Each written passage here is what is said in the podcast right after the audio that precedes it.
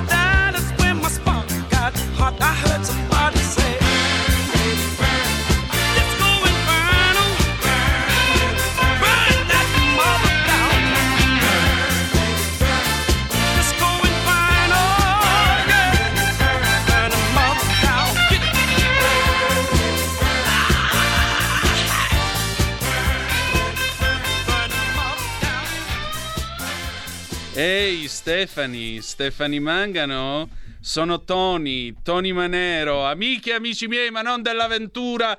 Buonasera, siete sulle magiche, magiche, magiche onde di Radio Libertà. Questo è Zoom, il drive time in mezzo ai fatti.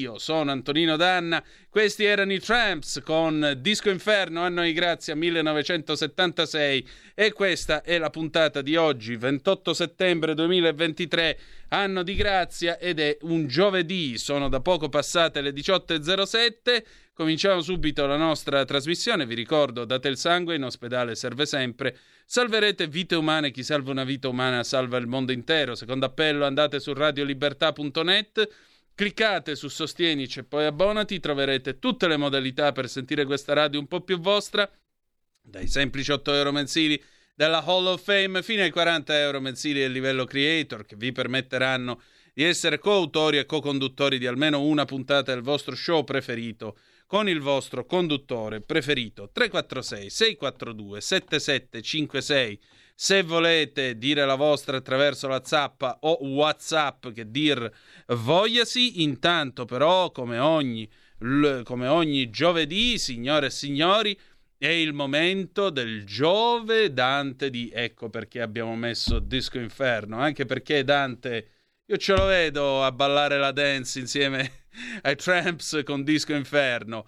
E naturalmente chi è che torna questa sera? Torna lei, Titti Preta, la nostra prof eh, di lettere del liceo classico Michele Morelli in Vibo Valencia, nonché dantista appassionata e scrittrice. E questa sera, beh, questa sera si va avanti con, il, con l'inferno dantesco con una bellissima lettura. È un bellissimo momento, tutto per noi. Voglio salutare in plancia comando il nostro condottiero Giulio Cesare Carnelli. Ti auguro buon lavoro come sempre, Giulio Cesare. E allora vai! Buonasera carissimi amici, carissime amiche che seguite la mia pagina Facebook Titti Preta, scrittrice blogger. Questa sera la professoressa di italiano eh, torna a farvi visita con una, spero, gradita videolettura del quarto canto dell'inferno. Continuiamo il nostro circolo di letture dantesche, un circolo condiviso, un circolo social in cui Dante è il protagonista privilegiato. Dante è un autore per tutte le stagioni stagioni, per tutte le epoche, non ha tempo, non ha spazio, non ha un contesto ben definito. Come abbiamo detto di questo sommo poeta nelle scorse eh, nostre video letture, negli scorsi incontri, noi quest'anno lo ricordiamo un po' di più in virtù dei 700 anni della sua morte. Ricordo che però la morte di Dante è, è avvenuta in, eh, nel settembre eh, del 1321, quindi averlo festeggiato nel Dante D il 25 marzo è stata un po' una forzatura perché non è che il poeta sia morto appunto il 25 marzo del 1321, bensì molti mesi più tardi. Allora perché il ehm, Dante D è stato istituito il 25 marzo? Perché secondo una scuola di pensiero, e sono due gli orientamenti, il 25 marzo del 1300 eh, dovette iniziare il suo viaggio eh, nell'aldilà, il suo viaggio oltremondano, il viaggio nei tre regni dell'oltretomba, appunto l'inferno, il purgatorio e il paradiso.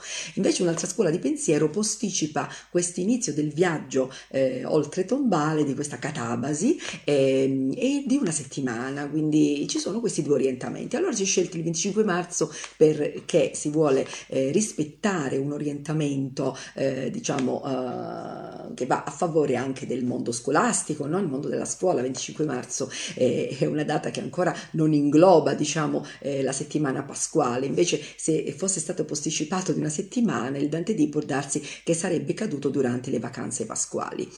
Poi non è stato scelto come Dante D il 14 settembre del 2021 eh, per il settecentenario chiaramente perché il 14 settembre le scuole eh, risultano chiuse o sono lì lì per aprire. Quindi non è un, un, periodo quindi favorevole per il mondo scolastico. Perché? perché Dante trova la sua naturale collocazione nella scuola. Ricordo che nella scuola il programma ministeriale recita così che tutte le scuole quindi dai licei classici agli alberghieri devono leggere Dante. Dante è materia di studio obbligata nel corso del triennio, quindi nel corso del triennio finale, quindi il terzo anno si studia eh, la Divina Commedia, chiaramente, ma la si può studiare anche nel biennio, nel liceo classico lo presentiamo anche prima, ma nel terzo anno si studia, eh, si studia l'inferno e si legge un numero variabile di canti, ma il minimo sindacale sarebbe 5 e il secondo anno il purgatorio idem e alla fine l'ultimo anno il paradiso. E questa è l'ascesa dalla catabasi, dalla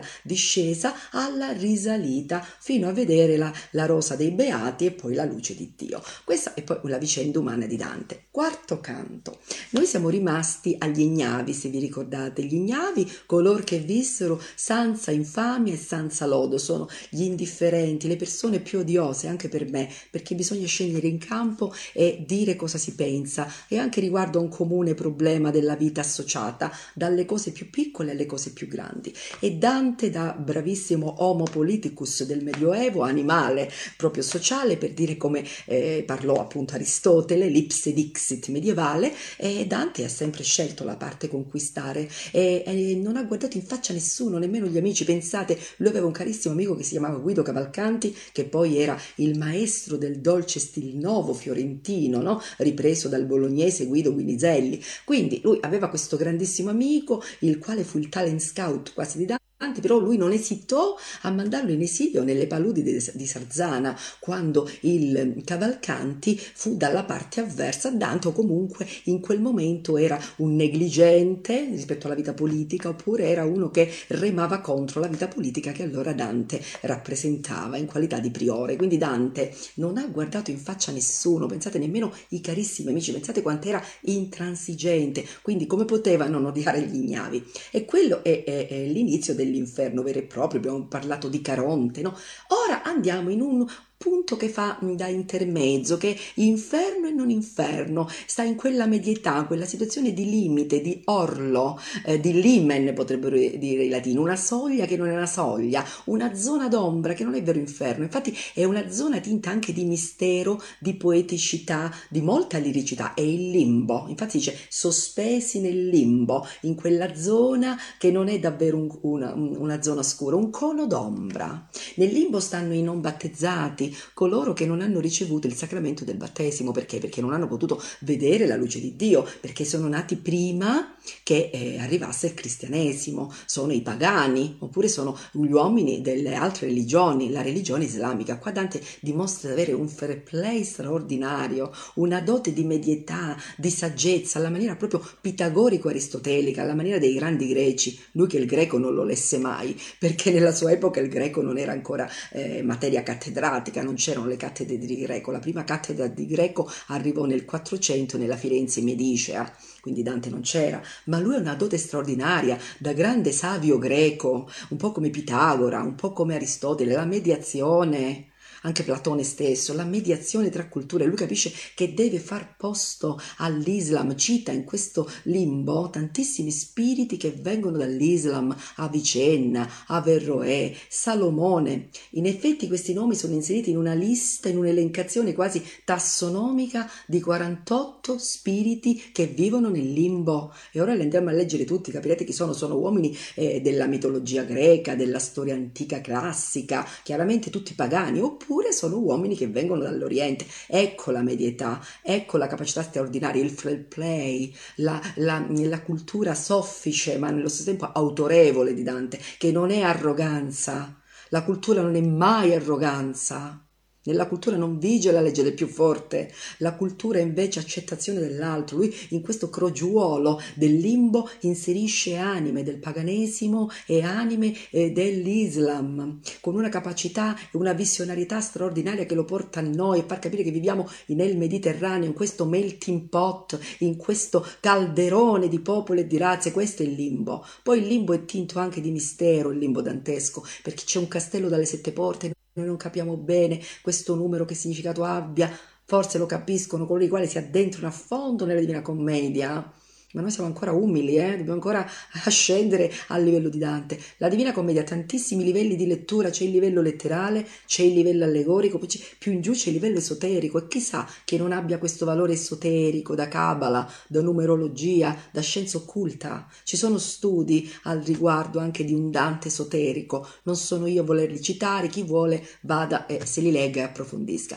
Io procedo con la mia videolettura dicendo che in questo canto poi un'altra chicca magnifica, straordinaria, straordinaria di questo romanzo a puntate che è la Divina Commedia, in cui come in tante scene seriali si susseguono, si scansionano tantissimi quadri, è un filmografo, è un cinematografo, è un regista straordinario, una sceneggiatura perfetta di Dante. C'è questa immagine bellissima dei savi che si incontrano, i, i, saggi, i grandi poeti dell'antichità, tra i quali abbiamo anche lui, poi Dante, che si ritiene inferiore a loro, a Omero, a Lucano, ora li vediamo, Orazio, Ovidio, bene Stazio, questi erano i suoi punti fermi, i suoi maestri dai quali discendeva, erano poemi magnifici quelli che loro avevano scritto e la Divina Commedia si ascrive a questa serialità dei poemi epici, dei poemi storici, dei poemi didascalici dell'antica Grecia e dell'antica Roma. Su tutti, ripeto, i suoi sommi maestri, uno greco, Omero, l'altro romano, Virgilio, ma poi anche altri latini, richiamo alla memoria eh, Lucano, autore del Bello Mucibile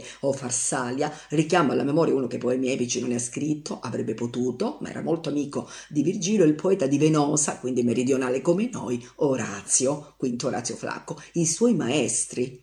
Quindi noi andiamo ad addentrarci nella lettura perché non possiamo, non possiamo uh, dilungarci molto. E allora, canto quarto dell'inferno, il limbo, i non battezzati. Siamo nel primo cerchio. Siamo nel primo cerchio e abbiamo come contrappasso, cioè come relazione tra colpa e pena, che eh, coloro i quali non hanno visto Dio perché non hanno potuto essere battezzati hanno una magnifica voglia di veder Dio, hanno sete di luce. Ecco questa sete di luce che ci accompagni sempre, la sete di luce, l'arsura di bellezza, di sapere, Ecco, questo è il Dio. Dio è l'amore, è caritas, è divina bellezza, e la bellezza è verità. Ecco, sete di verità. Questo ci addita Dante, di avere arsura di verità. E allora leggiamo. Ruppemi l'alto sonno nella testa, un greve truono, sicch'io mi riscossi come a persona che per forza desta e l'occhio riposato intorno mossi, dritto levato e fiso riguardai per conoscerlo loco dov'io fossi. Vero è che sulla proda mi trovai della valle d'abisso dolorosa che in trono accoglie d'infiniti guai. Oscura e profonda era e nebulosa, tanto che per cercarlo viso a fondo io non vi discernea alcuna cosa.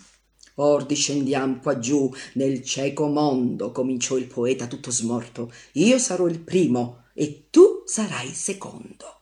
Ed io che del dolor mi fui, del color mi fui accorto, dissi come verrò se tu mi paventi, che suoli al mio dubbiare? Esser conforto, ed egli a me l'angoscia delle genti che son quaggiù nel viso mi dipigne quella pietà che tu per tema senti. Andiam che la via lunga ne sospigne così si mise e così mi fe intrare nel primo cerchio che l'abisso cigne quivi secondo che per ascoltare non avea pianto mai che di sospiri che l'aura eterna facevan tremare. Ciò avvenia di duol senza martiri ch'avean le turbe che eran molte grandi d'infanti e di femmine e di viri. Lo buon maestro a me tu non dimandi che spiriti son questi che tu vedi or vo che sappi innanzi che più andi che ei non peccaro. E se li hanno mercedi non basta perché non ebber battesmo che porta della fede che tu credi. E se furon dinanzi al cristianesimo non adorar debitamente a dio e di questi cotai son io medesmo per tai difetti non per altro rio semo perduti e sol di tanto offesi che senza speme vivemo in disio. Dimmi maestro mio dimmi signore comincia io per volere esser certo di quella fede che vince ogni errore. Uscicci mai alcuno o per suo merto o per altrui che, fosse, che poi fosse beato? E quei che intese il mio parlar coverto rispuose. Io era nuovo in questo stato quando ci vidi venire un possente con segno di vittoria coronato trasseci l'ombra del primo parente da bel suo figlio e quella di Noè, di Moisè, legista e ubbidiente, Abraham, patriarca e Davide re, e altri molti, e feceli beati. Noi lasciavam l'andar perch'io dicessi, ma passavamo la selva, tuttavia la selva, dico, di spiriti spessi. Or tu che onori scienza e arte, questi chi son ch'hanno cotanta conranza, che dal mondo degli altri li diparte ed elli a me. L'onrata nominanza che di lor suona su nella tua vita, grazie acquista in ciel che sì li avanza. Lo buon maestro cominciò a dire mira colui con quella spada in mano che vien dinanzi ai tre sì come sire quelli omero poeta sovrano altro è orazio satiro che vene ovidio il terzo e l'ultimo lucano. Venimmo al pie d'un nobile castello sette volte cerchiato d'alte mura difeso intorno d'un bel fiumicello questo passammo come terra dura per sette porte entrai con questi savi. Giugnemmo in prato di fresca verzura. Genti v'eran con occhi tardi e gravi di grande autorità nei lor sembianti parlavan rado con voci soavi traemmoci così da l'un dei canti. In loco aperto luminoso e alto sicché veder si potien tutti quanti e vidi, e vidi, e vidi, vidi Camilla e la pente Silea, e dall'altra parte vidi il re latino che con Lavina, sua figlia sedea. Vidi quel bruto che cacciò Tarquinio, Lucrezia, Iula, Marzia e Corniglia, e solo in parte vidi il Saladino.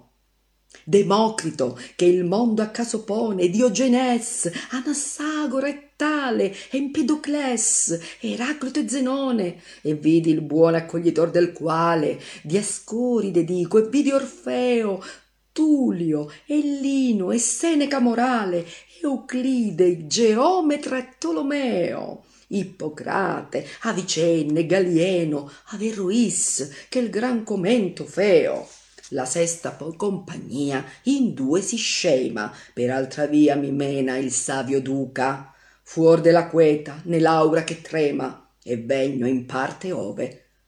Onen che luca.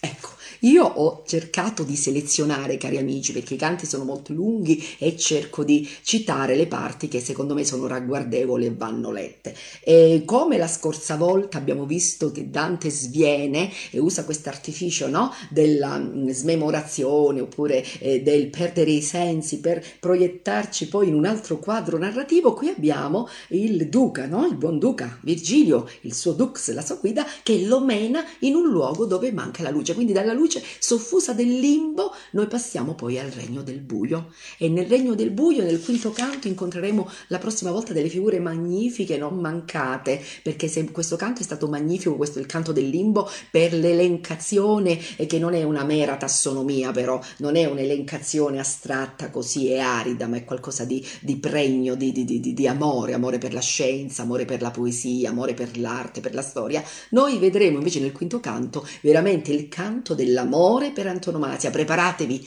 ci saranno Paolo e Francesca. Se qui ho operato qualche cambiamento di lettura, così in divenire, man mano che io lo guardo, io lo leggo ora, la prima volta io eh, lo leggo a scuola, ma poi con voi non ripeto mai nulla. Ecco, quindi per me è sempre una bella scoperta e riscoperta, questa è la cultura, una riscoperta. E quindi mi appropinco a leggervi la prossima volta il quinto canto, il canto di Francesca da Rimini e di Paolo Malatesta, i due amanti, eh, non diremo maledetti, perché stanno nell'inferno, ma per Dante non sono maledetti, quindi uno dei canti più famosi. Ma anche questo canto del limbo andava raccontato, andava letto, andava un po' spiegato. Chiaramente, se dovessimo spiegare tutto Dante parola per parola, non basterebbero due ore. Io mm, vi rassicuro, le mie di videoletture non saranno più lunghe eh, rispetto a questo tempo che mi sono data.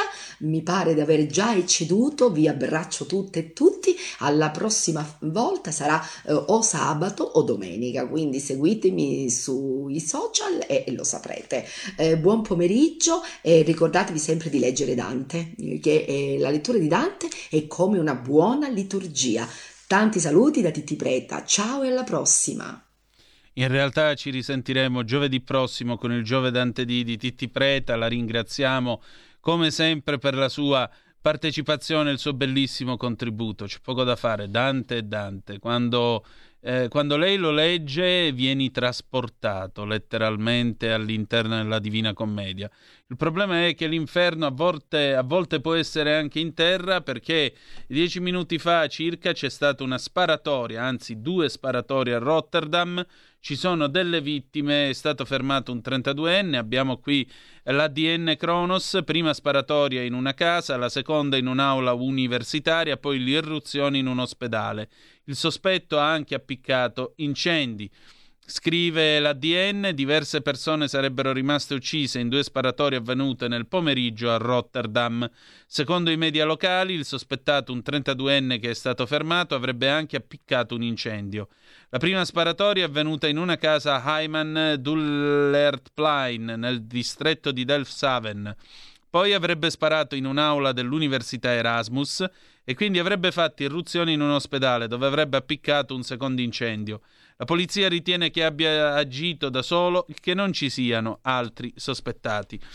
Eh, allora, in realtà la situazione è un po' più particolare. Eh, il centro Erasmus, seguendo invece quello che batte la BBC, eh, l'Erasmus Medical Center eh, è un eh, centro appunto dove si studia medicina in quel di Rotterdam e in particolare il Erasmus Medical Center ha postato un update su X, quello che era Twitter, e c'è scritto in olandese a causa di vari incidenti vi chiediamo al momento di non venire qui nei nostri locali. La BBC pubblica le fotografie, le fotografie eh, delle squadre speciali della polizia che stanno facendo irruzione appunto dentro questo ospedale di Rotterdam. Mm, si vede in una seconda fotografia il personale medico che scappa dall'ospedale e in particolare i eh, la polizia olandese ritiene che ci sia soltanto un unico sparatore coinvolto in entrambi gli attacchi, questo secondo i media olandesi. Per cui quello che noi sappiamo al momento è che c'è un tale in Olanda a Rotterdam che ha ben pensato di sparare prima in una casa, in un appartamento per la precisione, e poi è andato a sparare in questo ospedale della città olandese. Inoltre sappiamo che hanno dato fuoco, ha dato fuoco a eh, qualcosa. Quindi nei prossimi, minuti, nei prossimi minuti, a mano a mano che la vicenda si sviluppa, saremo in grado di darvi aggiornamenti. Adesso noi andiamo in pausa, dopodiché torniamo con gli Squallor, Angeli Negri del 1974, tra poco. Stai ascoltando Radio Libertà, la tua voce libera, senza filtri né censure, la tua radio.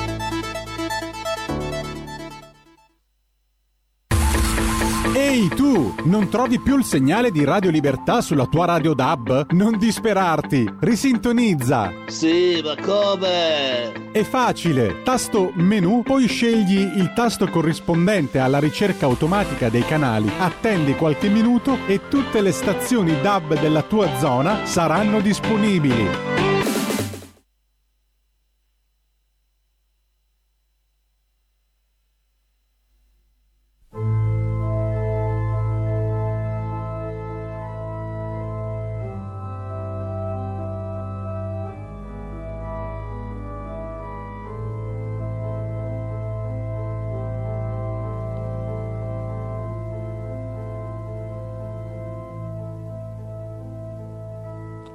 Pittore, Sì? ti voglio bleffare. Bene, fai pure ragazzo.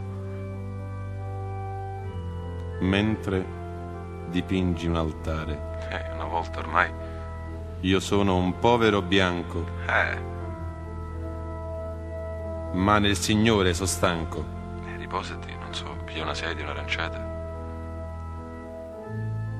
Per te la Vergine è bianca. E per me è negra. Oh, Dammi un angioletto d'oro. No,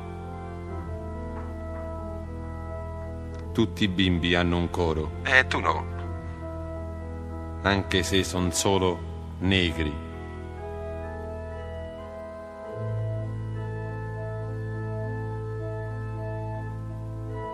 Se tu dipingi con ardor, Ma dipingo! se tu dipingi col dolore, Ma lo faccio! Perché dipingi il mio colore? Ma sono fatti miei, scusa! Perché mi fai in tecnicolor? Ma sono cose mie! Perché mi fai in tecnicolor? Ma non ti arrabbiare! Sono un povero negro Eh. e tu una scossa ti E chiedo. tieni! Pittore, ti voglio parlare. Va bene, dici.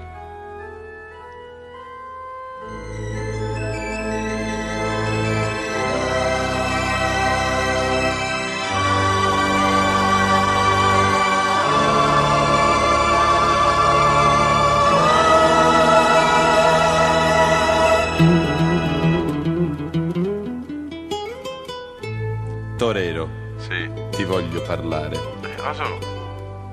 Mentre cornici l'altare. Ma sono cose mie, non te lo voglio nemmeno spiegare. Io sono un povero negro. Ehi. Ed una grazia ti prego. Mm.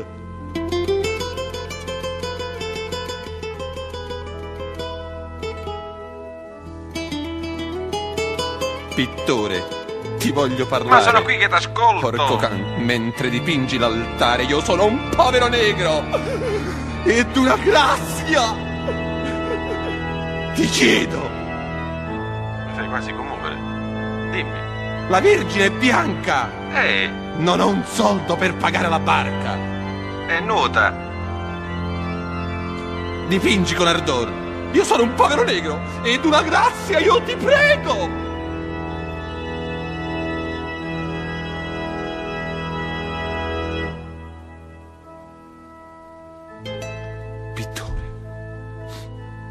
Voglio parlare Non piangere adesso, dai. mentre dipingi l'altare. Tutto sporco, vedi? Non ho che un soldo nel negro Hai puntato? e, e alla corsa ci credo.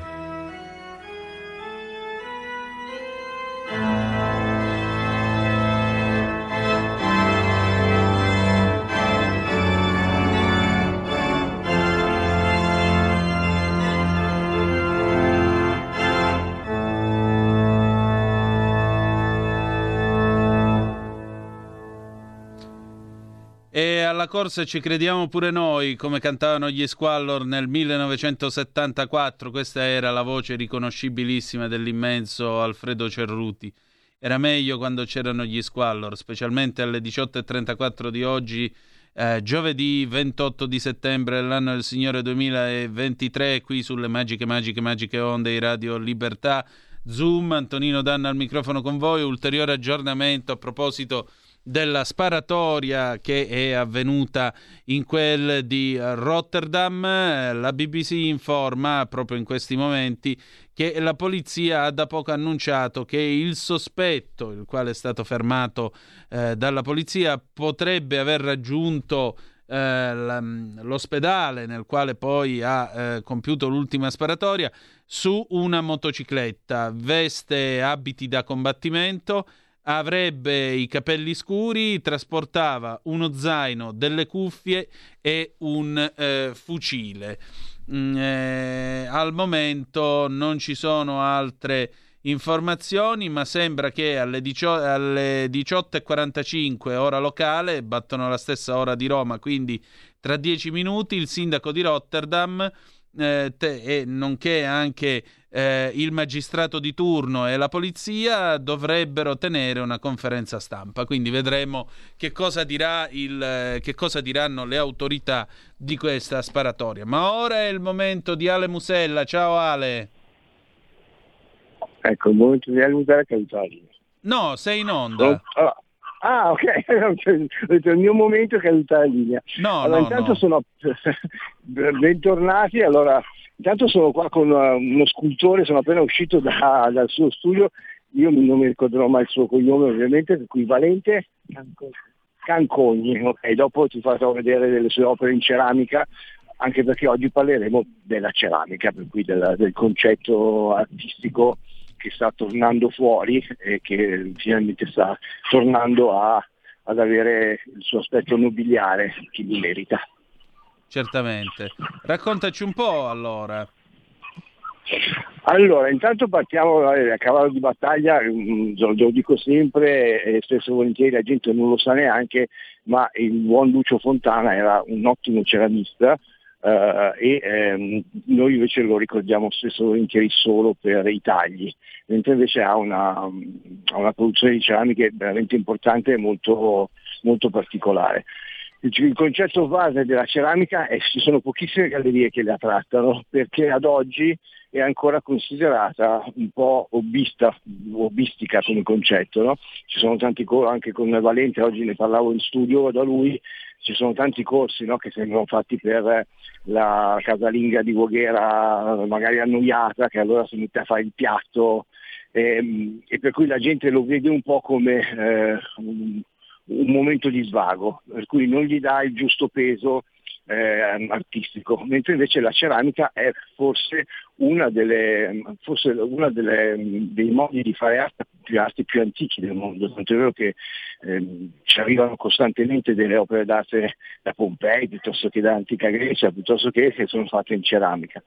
Per cui è, un, è un'arte primaria che fino ad oggi invece ha sempre avuto o poco riscontro, quantomeno in Italia, perché invece poi in Nord Europa hanno un atteggiamento diverso, in Giappone addirittura c'è una cultura completamente diversa, cioè mh, vicinissima al discorso delle ceramiche, eh, per cui in Italia invece adesso stiamo cercando di, ehm, di portarla fuori, ma anche raccontando i vari periodi e i vari passaggi che ci sono, perché tutto è tranne che facile fare ceramica ad un certo livello. Sì, infatti stiamo vedendo per esempio Urlo o anche Chiara in blu o anche Attesa e Viola, sculture peraltro straordinarie. Attesa è bellissima, davvero. Sto guardando le immagini di Valente Cancogni, scultore, questo è il suo profilo su Facebook, davvero straordinario. Poi vedo che lavora anche l'acciaio Corten. Allora, sei andato a vedere il tuo sito adesso. Sì, eh sì. Allora, sì, sia il Corten e anche vabbè, il marmo, anche se poi adesso ha lasciato un po' perché ha avuto un problema al braccio e sta tornando al bronzo perché ha fatto anche il bronzo, perché il bronzo è um, forse la scultura per antonomasia, no? il materiale per antonomasia insieme al marmo. E lui lavora sia il bronzo che il marmo, il Corten e eh, ovviamente la ceramica con le diverse tipologie di cottura perché ricordiamo che il prodotto arriva um, finito, cioè addirittura in alcuni casi ci sono giorni e giorni di cottura o di lavoro dietro, per cui non è assolutamente semplice lavorare la ceramica. E poi se tu hai visto lui, alcune sue figure mi ricordano Giacometti, eh, per cui lui ha queste figure allungate che a me piacciono molto, ma anche questo modo di, di, di, di cucinare, così, la, la ceramica, e com'è che si chiama quello mm, che mi hai detto tu, quello che poi non sai come viene fuori? Gli smalti metallici. Gli smalti metallici. Quando... altri materiali che comunque poi in fusione quando, quando mischia tanti materiali in fusione poi dopo alla fine non sai esattamente che colore viene o come viene, per cui sarà sempre un pezzo unico perché sarà irripetibile. Certo. anche questo è un, è un, divertimento, il fatto di dargli la forma, plasmare la forma, poi ricordatevi che ehm, la ceramica mette insieme i quattro elementi, acqua, terra, fuoco e aria, per cui è proprio per antonomasia la, la ehm, l'arte per antonomasia perché veramente mette insieme questi quattro, questi quattro elementi perché tutti e quattro devi saperli comunque plasmare e gestire per riuscire a ottenere un lavoro di un certo tipo. Ma io trovo, devo dire la verità, trovo molto provocante a livello intellettuale, sia chiaro, l'uso del corten, perché eh, col corten ci fanno i ponti, ci fanno i cassoni dei ponti e eh, mi trovo veramente affascinante l'idea che un materiale apparentemente così umile possa, che poi la sua caratteristica è quella di resistere nei secoli, quella del corten, di potersi fare addirittura arte. Questo io lo trovo estremamente provocatorio. Sì, perché comunque arrivi da un materiale che invece è meno, aiuto, è meno nobile, eh, però dopo gli dai nobiltà attraverso l'utilizzo e attraverso la, mm, la, scultura, per cui è sempre anche questa una sperimentazione, per cui eh, gli scultori mm, nel, mondo della, dell'arte, dove ci sono molti improvvisati che magari non hanno fatto accademia e si trovano davanti a una tela e pretendono di essere valutati come Picasso, eh, nella scultura invece devi comunque avere un approccio, devi avere una conoscenza, devi avere una capacità, un talento e studiare, perché non puoi inventarti assolutamente nulla. Eh, questo me l'ha insegnato anche molto Alessandro Giansanti, che è uno dei pochi galleristi che si occupa solo o prevalentemente di ceramica, eh, della, chiama, la sua galleria, la sua scatti si chiama Agarte Fucina delle Arti, già questo eh, ti, ti, diventa poetico soltanto nel, nel, raccontarlo. Ed è piacevolissimo perché comunque eh, vedere e entrare nel mondo della ceramica eh, è un mondo di colori, di forme, di, mh, che poi comunque devono essere plasmate con la mano, con le mani, capito? Per cui è veramente un contatto con, uh, con uh, col materiale che poi diventa un'opera d'arte. Eh, devo dire che la sto scoprendo piano piano, a me è sempre piaciuta, perché ti ho detto, ti parlavo di Lucio Fontana e sono stracontento adesso di aver iniziato questa collaborazione con Alessandro Gianzanti proprio perché mi sta anche lui spiegando piano piano poi io intervisto i vari artisti come adesso anche Valente che adesso mi ha salutato, ero da lui in studio e io mi metto lì zitto zitto e ascolto, guardo, studio, fotografo. è un mondo bellissimo, per cui sono contentissimo di poterlo raccontare. Certo, e direi decisamente interessante. Senti, eh, per quanto riguarda insomma questo tipo di arte, vedo che avete fatto un'esposizione, una mostra il 7 settembre scorso.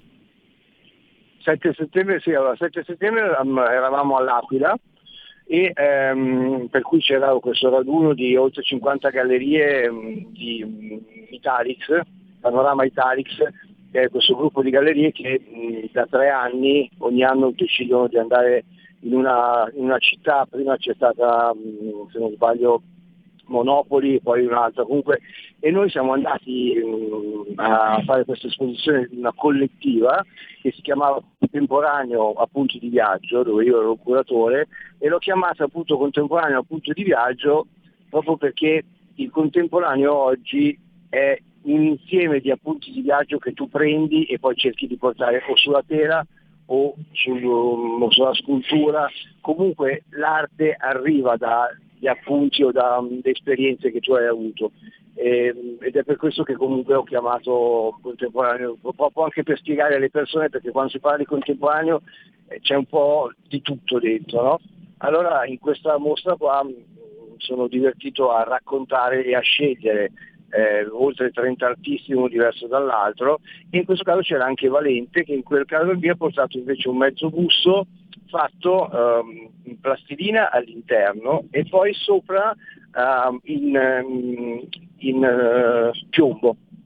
Per cui anche in questo caso si è messo in gioco con il piombo che eh, non è sicuramente facile da e ha rivestito e ha creato questa, questa, questo busto di donna. E la cosa che piaceva, che, mi piaceva molto la poetica di, di Valente su questa opera qua è che essendo da esterno il piombo comunque continua a mutare per cui è, è il genius loci della situazione, per cui eh, negli anni continua a mutare il colore, la consistenza, eh, per cui è una, un'opera d'arte viva in continua evoluzione. Certo, e questa è la cosa più straordinaria, l'idea che l'opera d'arte non sia qualcosa di finito. In fondo questa idea di arte che continua a vivere, non quella cosa che è quella e basta perché nel continuare a vivere, nel cambiare colore, nel mutare con le stagioni, col tempo, cambiano anche, io credo, le sensazioni di chi sta guardando tutto questo, o no?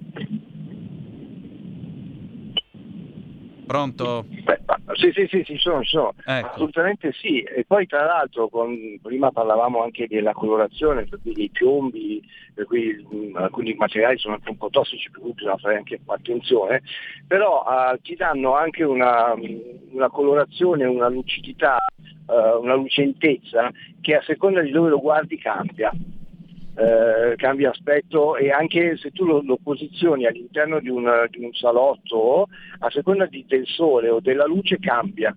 Per cui anche in questo caso eh, prendi un'opera d'arte che comunque muta durante il giorno, per cui è come se, eh, come se vivesse appunto anche lui la giornata, capito? Come se si alzasse la mattina e andasse a dormire la sera. Certo, certo, pare anche a me. Senti, eh, questa settimana direi che eh, con eh, quello che abbiamo raccontato di Valente Cancogni abbiamo aperto un, eh, uno spazio molto ampio. Secondo te, cioè, state preparando qualcos'altro con lui? Assolutamente sì, con lui, con Mazzaratti, con um, Cristian Pizzoli, sono tre artisti che ho scelto io di portare appunto in, um, in Agarte e um, a breve faremo una collettiva, proprio perché mi piace, a tutti e tre hanno, questi tre artisti hanno comunque tre atteggiamenti e um, incontri diversi con la ceramica e col materiale, per cui sarà un piacere raccontarlo proprio perché ognuno di loro ha una poetica differente. E questo è un mio obiettivo del 2024, riuscire a far capire eh, meglio eh, la bellezza e l'unicità che c'è dietro il saper lavorare la ceramica. Questo proprio me lo pongo io come, come obiettivo. Infatti. eh, dove vorreste esporre? Allora, Pietrasanta sicuramente sì, perché tu sai che comunque io sono tra Milano, Pietrasanta e Forte Certo. dei Marmi, per cui anche d'inverno, perché a me, guarda, se devo pensare alle estate, sicuramente c'è più gente, ma ci sono anche meno persone mirate, per cui a me se, se devo avere 150 persone che arrivano per bere una roba e non capiscono di cosa sto parlando non mi interessa.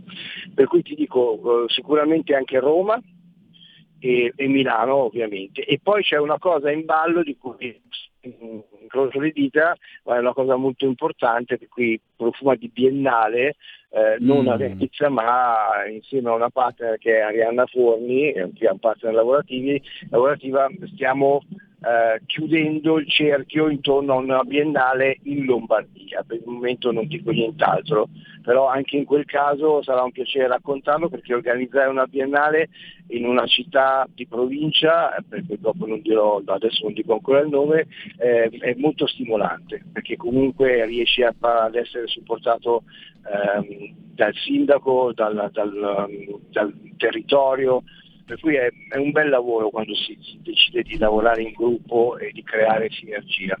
Ale, Eh, soprattutto c'è- quando poi si fa Ale, c'è Pronto? qui Berengario Insubrico che eh, ci scrive. eh, da- Berengario Insubrico da Roma saluta e dice anche l'acqua del lago Maggiore di fronte all'Aveno cambia di colore durante il giorno. È arte della natura.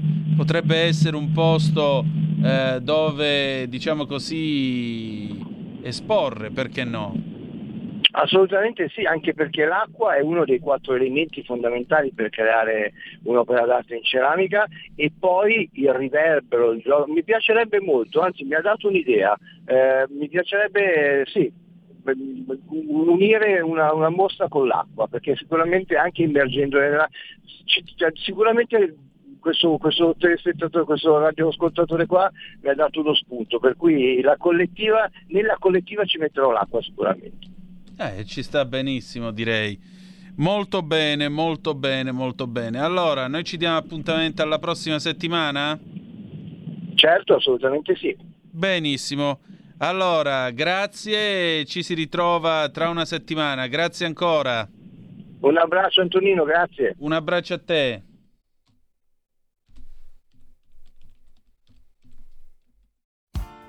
Tutte le domeniche, dalle 8 alle 10, la rassegna stampa del giorno e alcuni dei fatti principali della settimana che si è appena conclusa, con eh, ospiti e telefonate in diretta. La domenica mattina non perdere contatto con la realtà. Su Radio Libertà, senza filtri né censure.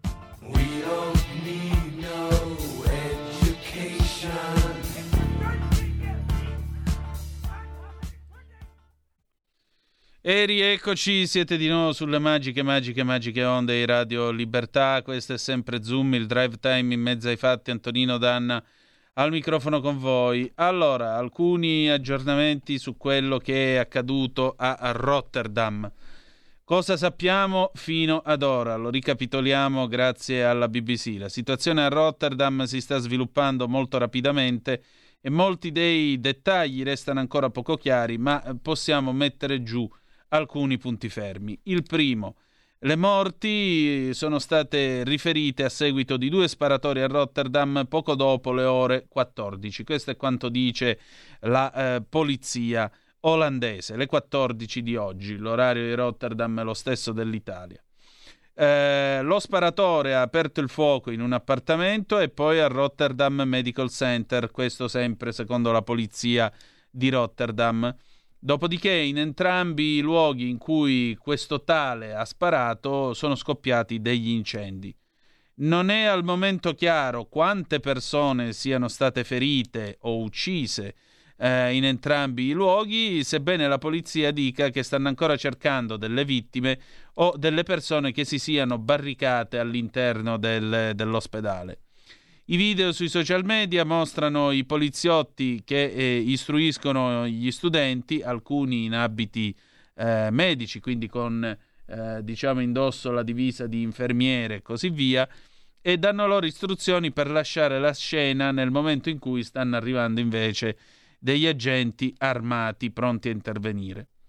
Altri filmati che sono stati diffusi indicano, riprendono, ritraggono un uomo vestito appunto con dell'abbigliamento mimetico e in particolare eh, queste, questi, come si dice, questi video mostrano che l'uomo è stato portato via appunto dall'ospedale in manette. La polizia ha eh, confermato che è stato arrestato un 32enne in connessione con questa doppia sparatoria. Non è stato data per ora nessun motivo e nessun movente per questo gesto. Tuttavia l'ANSA, che apre pure ovviamente con questa eh, notizia, Rotterdam, scrive l'ANSA, Rotterdam è spesso teatro di sparatorie solitamente attribuite a regolamenti di conti tra bande di narcotrafficanti rivali.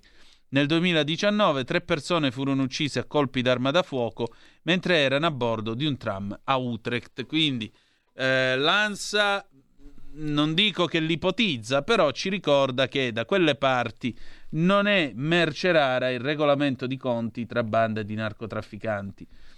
Tuttavia, per le modalità e per il modo di fare, beh, certo, a me sembra tutt'altra cosa. Eh, un narcotrafficante eh, che decide di regolare i conti va ad ammazzare eh, i suoi rivali, va a sparare o aspetta sotto casa quello che deve fare fuori, non va a sparare, eh, permettete l'espressione camilleriana, all'urbigna, alla come viene viene, eh, dentro un ospedale, né tantomeno gli dà fuoco. Io ho l'impressione che o si tratti di un gesto di un pazzo, e allora scopriremo probabilmente le motivazioni, le assurde motivazioni di questo gesto. Oppure potrebbe essere terrorismo. Se è terrorismo, allora le cose si chiariranno molto rapidamente, credo.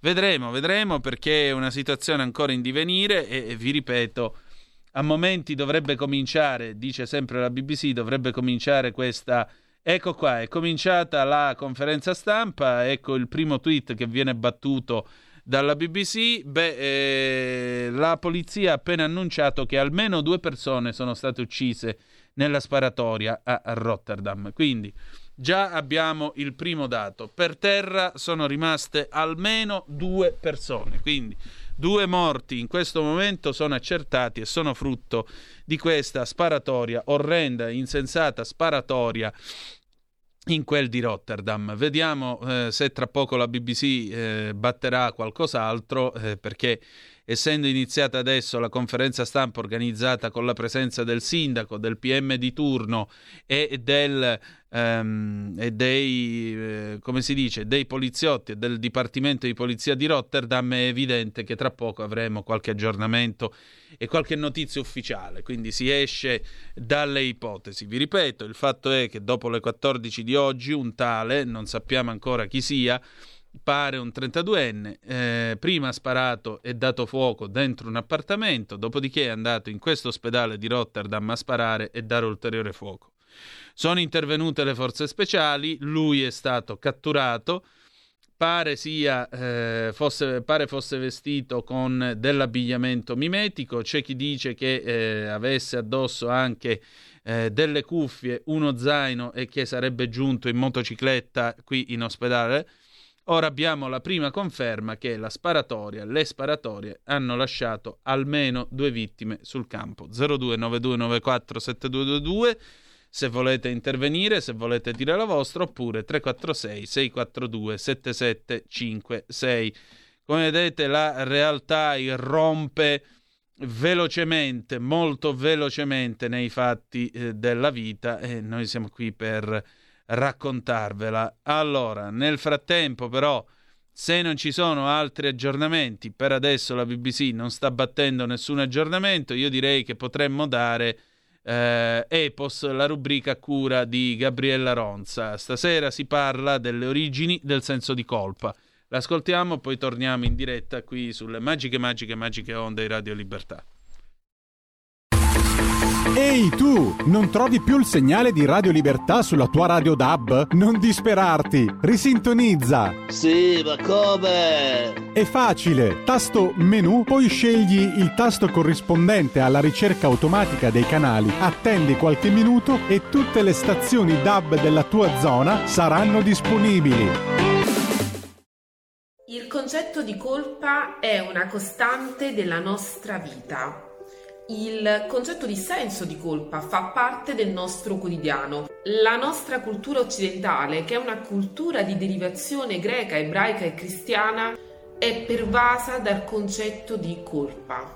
Basti pensare alla colpa del peccato originale con Adamo ed Eva o al senso di colpa che pervade molta mitologia greca. Ci può venire in mente il mito di Edipo. Queste culture sono basate sull'idea che ci sia stata una colpa originale capace di influenzare tutto il nostro agire nel presente e nel futuro. Il senso di colpa pervaderebbe il nostro inconscio. Per Freud, il padre della psicanalisi, prima ancora del delitto, esiste nell'assassino il senso di colpa. In questo caso il senso di colpa non sarebbe la conseguenza del delitto, ma il motivo stesso del delitto, come se l'individuo, il soggetto, sentisse una sorta di senso di conforto nell'attribuire questo senso di colpa inconscio a una cosa reale che ha effettivamente compiuto.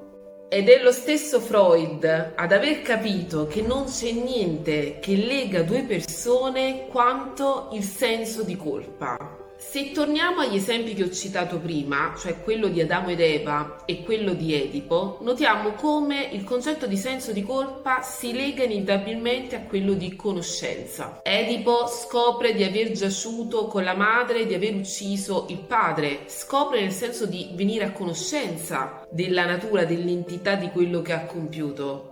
Adamo ed Eva peccano, compiono il peccato originale nel voler mangiare il frutto dell'albero della conoscenza. La colpa c'è, sussiste quando c'è conoscenza. Solo ciò di cui si è consapevoli può generare il senso di colpa.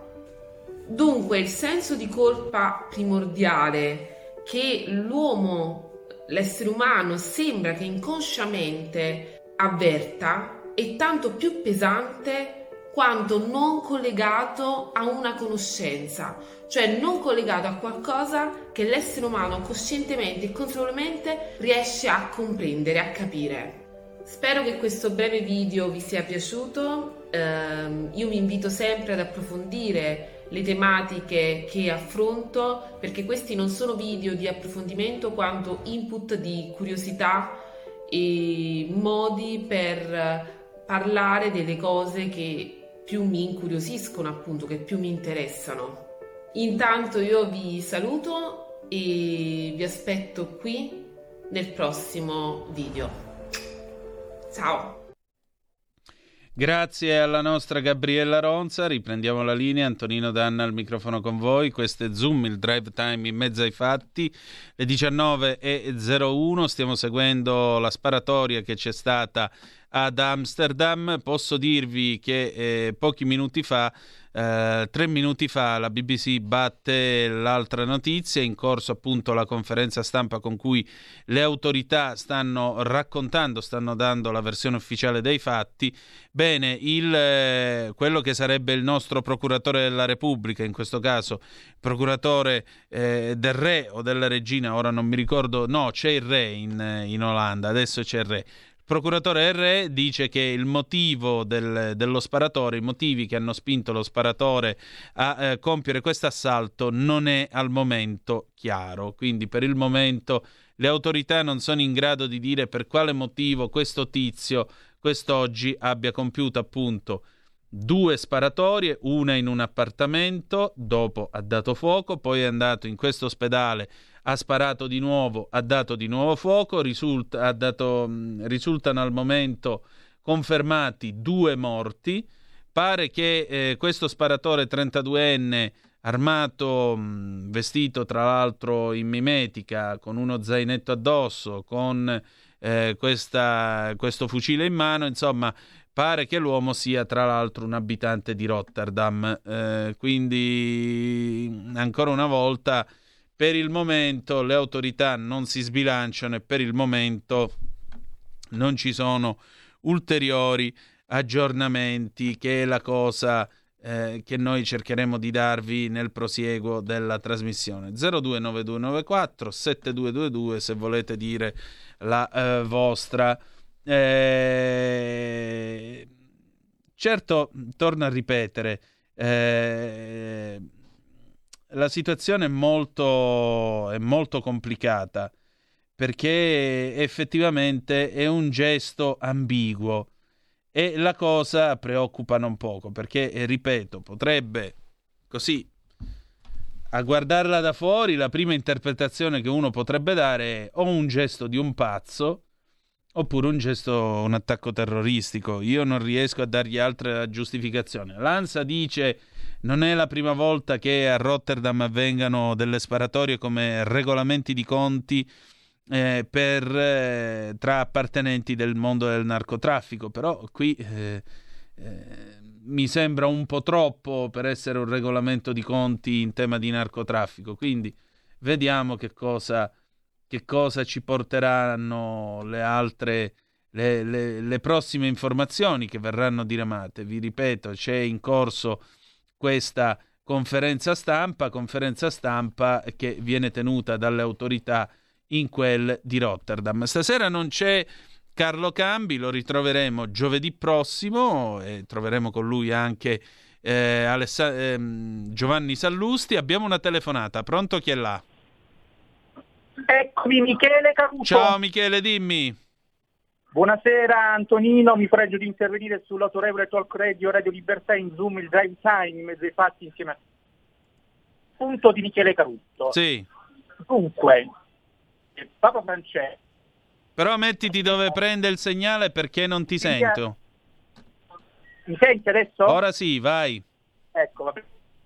Ecco. È difficile. No, si sente fuori. male. Eh? Si sente male, Michele. Aspetta che mi, mi sposto. Eh. Ok. Ora va bene, mi senti? Ora sì, vai. Beh, dicevo, eh, uh, il caso Michel Cavuto, blitz del Papa a Prima Valle per parlare a porte chiuse con i preti della parrocchia. Tornando dal viaggio in Mongolia, Bergoglio ha fatto capire quanto fosse rimasto colpito da analoghi episodi di cronaca compreso il caso Cesco è andato nelle periferie di Valle. Poi di queste chiuse ai parrocchi. Niente, stasera il telefono non ci aiuta, mi dispiace. Sarà per un'altra volta. Intanto abbiamo un ulteriore aggiornamento. La polizia, sempre nella conferenza stampa in quel di Rotterdam, dice che il sospetto che è stato arrestato è uno studente dell'Erasmus University Medical Center, quindi di questo ospedale eh, dove è avvenuta la sparatoria. Per cui mh, le tessere del le tessere del, del, mosaico cominciano pian piano a venire fuori, sarà un lavoro comunque non facile mettere assieme eh, tutti i dati perché, ripeto, il, il, magistrato che indaga su questa vicenda per il momento non si è sbilanciato dicendo che le motivazioni dello sparatore di eh, Rotterdam per adesso non sono chiare. Riassumiamo per chi si fosse collegato adesso, nel pomeriggio di oggi c'è stata una sparatoria in quel di Rotterdam, un tale, 32 anni, ha sparato prima in, una, in un appartamento, poi ha sparato appunto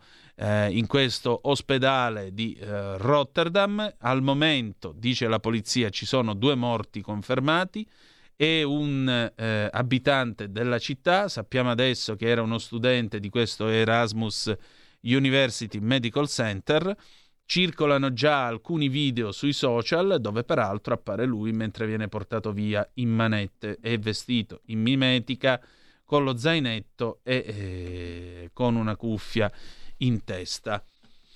Questo è quanto. Allora andiamo a vedere le altre notizie di questa sera mentre la conferenza stampa procede, quindi avremo modo di darvi ulteriori aggiornamenti. L'ANSA, l'accesso alla pillola abortiva in Italia è una corsa ostacoli. Oggi la giornata internazionale per l'aborto sicuro. Animali, morta l'orsa F-36, dubbi dell'EMPA sulle cause, allarme dal radiocollare, nessuna ipotesi sulle cause di morte. Uh, la pole- BCE rischi di crescita orientati verso il basso, la polemica, la pesca di Esselunga piace e divide per Salvini e poesia. I dati del Centro Nazionale, dai reni al cuore, in Italia un trapianto ogni due ore e mezza. Patto sul, tra le notizie più lette del sito dell'ANSA c'è questa notizia di stamattina. Patto UE sulla migrazione, via libera da Scholz, Orban, idea folle, non lo permetteremo. Meloni scrive ai partner di EUMED 9 eh, sui migranti rapidi e coesi. Mezzola, l'Italia non può essere lasciata sola. Von der Leyen, serve un accordo rapido. Weber, attendiamo un messaggio chiaro da Berlino, possibilmente anche non ipocrita, visto e considerato che eh, abbiamo appreso che Berlino, già che c'è, finanzia le ONG. Ecco chi sono le vittime di Rotterdam. Sono al momento una donna di 39 anni e una docente di 42 anni dell'Erasmus University. Sono state uccise mh, nelle due sparatorie, la prima in un appartamento, la seconda appunto all'università.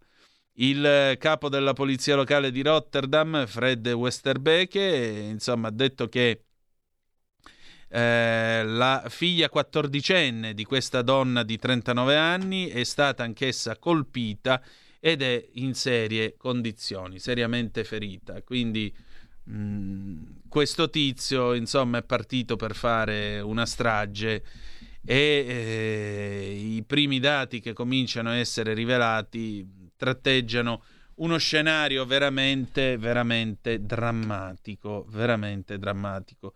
A me sembra tutto fuorché un regolamento di conti per una questione di droga. Poi non so, voi cosa cominciate a percepire da questa storia che vi stiamo raccontando mentre si dipana? Andiamo a vedere intanto l'ADN Kronos, perché eh, accanto naturalmente a quello che sta succedendo in Olanda abbiamo altre eh, notizie, si parla anche qui dello spot dell'S lunga, oltre 2 milioni e mezzo di interazioni in 48 ore. Se ne è parlato addirittura 10 volte più del terremoto a Napoli e della Nadef. Lo ripeto, dello spot dell'S lunga se ne è parlato 10 volte più del terremoto a Napoli e della Nadef. Si vede che in questo paese evidentemente abbiamo risolto tutti i problemi per parlare dello spot di un ipermercato. Allora sappiate che c'è il seguito. Io quando sono uscito stasera dal, dalla metropolitana ad Affori, eh, Affori Centro, beh, eh, nel venire qui, la metropolitana ad Affori è proprio di fronte all'S lunga di Affori. Nel venire qui c'era un bel cartellone stradale dove c'è un altro bambino sempre con questa benedetta pesca insieme alla nonna. E nel cartellone, che ovviamente porta il logo dell'S lunga, c'è scritto tutte le storie sono degne di essere raccontate. Quindi a questo punto io direi che eh, dobbiamo aspettarci una seconda ondata pubblicitaria. Detto ciò, però, io trovo che un paese nel quale ci si divide su, un, eh, su uno spot pubblicitario veramente un paese messo male. Cioè, è molto facile fare polemica su ste cose, è molto facile discutere. Invece ci sarebbero cose un pochettino più serie di cui discutere in questo paese, ma forse io mi sbaglio.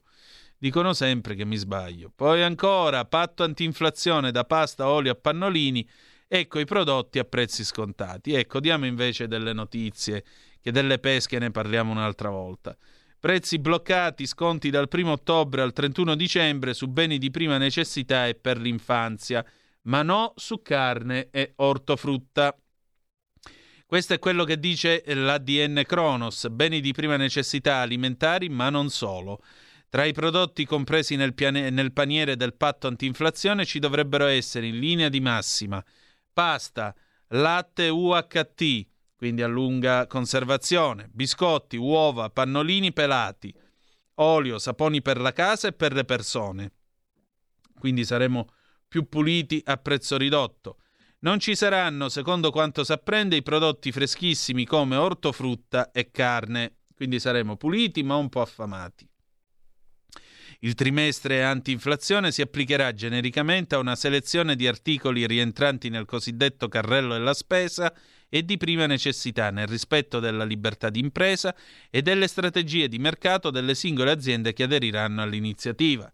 E quanto si legge nel protocollo d'intesa firmato oggi a Palazzo Chigi, dalle associazioni della distribuzione e del commercio, grande distribuzione organizzata e dettaglio insieme alle associazioni che rappresentano i settori delle farmacie e parafarmacie, alla presenza del Premier Giorgia Meloni e promosso dal Ministro delle Imprese del Made in Italy Adolfo Urso.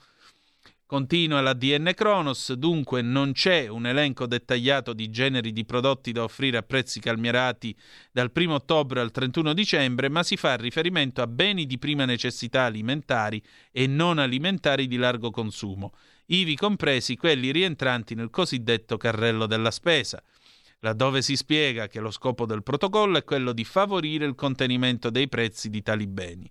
Nel carrello della spesa, viene poi spiegato, rientrano anche i prodotti per l'infanzia e per la cura della persona. Nelle more del protocollo, che si dipana in 13 articoli, viene esplicitamente scritto che il paniere su cui applicare prezzi calmierati nel trimestre preso in considerazione viene definito da ciascuna impresa distributiva anche sulla base del concreto supporto delle imprese delle filiere, ricomprendendo quanto più possibile prodotti di prima necessità alimentari e non, ad esclusione degli alcolici. Quindi vi ricordo, prezzi bloccati e sconti dal 1 ottobre al 31 dicembre, questi sono i range, diciamo le categorie, dovrebbero esserci, scrive la DN Cronas, eh, in linea di massima, pasta, latte UHT, biscotti, uova, pannolini, pelati, olio, saponi per la casa e per le persone.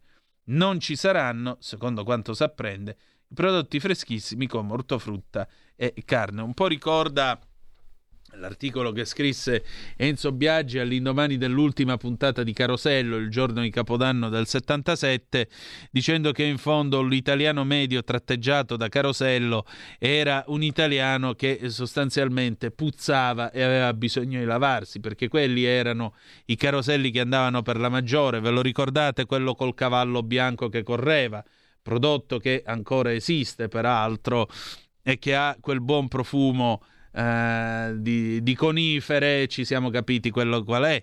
E, e effettivamente l'idea diceva poi c'era, bellissimo, lui usa questa espressione, c'era la, la, distinzione tra la lana vergine e quella invece che ha più esperienza. Solo Enzo Biaggi poteva dare queste, eh, poteva usare queste particolarità, era un genio quell'uomo.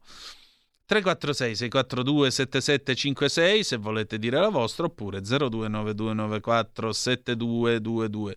Vi ricordo appunto quello che abbiamo come notizie, almeno due morti sono una donna di 39 anni e una insegnante di 42 presso eh, l'Erasmus University. L'assassino è sarebbe questo quest'uomo di 32 anni che sarebbe eh, studente presso l'Erasmus University eh, College è un, osped- un, ospedale insomma eh, in quel di Rotterdam.